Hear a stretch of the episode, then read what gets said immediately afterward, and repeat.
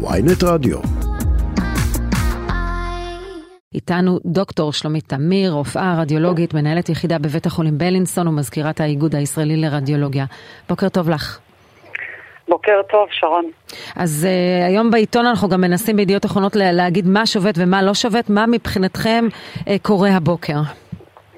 Uh, תראי, ההנחיות הן דומות למרבית השביתות, שירותים uh, חיוניים uh, יעבדו כרגיל. יחידות IVF, טיפולים אונקולוגיים, הדברים האלו עובדים כרגיל. למעשה, לצערי, או שלא לצערי, אנחנו מאוד גאים בזה שאנחנו כן משתדלים להמשיך לתת תמיד את השירותים הכי חשובים. אנחנו לא עושים אף פעם שביתות שהן באמת מאוד חזקות ומשפיעות. כי אנחנו, חשוב לנו לשמור על, ה, על הדברים, ולמעשה גם אני, שאשבות היום עד שעה עשר וחצי, בין שמונה וחצי לעשר וחצי, למעשה אני רדיולוגית, והבדיקות שאני מפענחת יבוצעו בשעות האלה, אז אם אני לא אקרא אותם עד עשר וחצי, אני אקרא אותם מאוחר יותר. כלומר, למעשה את אומרת, מי שמשתמש בטיעון של פגיעה בחולים, עד כמה להערכתי חולים ייפגעו בשעתיים האלה? אני חושבת שמעט מאוד, אני שמחה על זה, אבל שוב, אני רק אומרת שבסופו של דבר צריך להיות לנו גם איזשהו כלי להשתמש בו. אז כואב לנו, ובישיבה שאני לא נכחתי בה, בהסתדרות הרפואית, שהיו בה מאות אנשים, באמת היה צער וכאב מאוד מאוד גדול על השימוש באמצעי הזה, אבל הייתה הסכמה כמעט גורפת של כולם.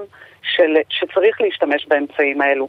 Uh, כולם לא רוצים לפגוע בחולים, כולנו נמצאים במקצוע הזה כי אנחנו רוצים לאתר ולעשות את המקסימום שלנו למען החולים, ואנחנו גם מבינים שהחולים האלו ייפגעו יותר, וגם אנחנו ניפגע יותר אם אנחנו לא נפעל ונעשה את כל מה שאנחנו יכולים כעת. אבל היו גם רופאים שאמרו בזמן שמטפלים בפצועים, לא עוסקים בפוליטיקה. Uh, אמרו, אנחנו לא מצליחים להבין את הקשר בין כן. האירוע הפוליטי לבין השביתה, שבדרך כלל מוקדשת לזכויות עובדים.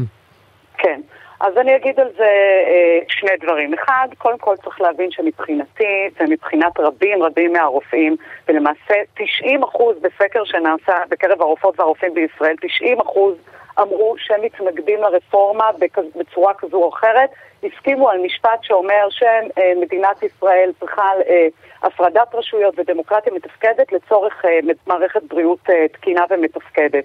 זאת הייתה אמירה שהסכימו עליה 90% מהרופאים. וכמובן שתומכי מה שהם רואים כרפורמה התנגדו מאוד להפצת המכתב הזה, ומדובר בכעשרה אחוז מהרופאים, זה בסדר גמור, אני מקבלת את עמדתם, אבל כמובן שמבחינתי ומבחינת רבים כמוני, העיסוק כרגע בהפיכה המשפט, המשטרית הוא לא פוליטי. אני אה, כבר אה, אה, רופאה מאז שנת, סיימתי לימודי רפואה מאז שנת 2008, אני 15 שנה רופאה. אני לא חושבת שאי פעם הייתה פה ממשלה שאני באמת תמכתי בה. מעולם לא עלה על דעתי לצאת להפגנות או לשביתות, להפגנות על, על, על דברים נקודתיים, לא על, על עצם אה, אה, אה, שלטון הממשלה הזו, וגם כעת הבעיה היא לא שיש קואליציה כזו או אחרת, כמובן שיש לי הרבה מאוד השגות על דברים שהקואליציה הזו עושה, אבל אני לא אתן שישברו את כללי המשחק הדמוקרטיים, זה לא פוליטי.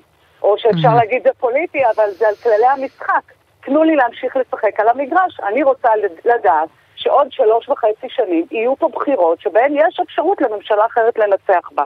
אבל מעבר לכך, אנחנו כרגע נלחמים על עילת הסבירות, נכון? זה כל פעם משהו אחר, כל פעם זורקים לנו פצצה אחרת, עכשיו זה עילת הסבירות.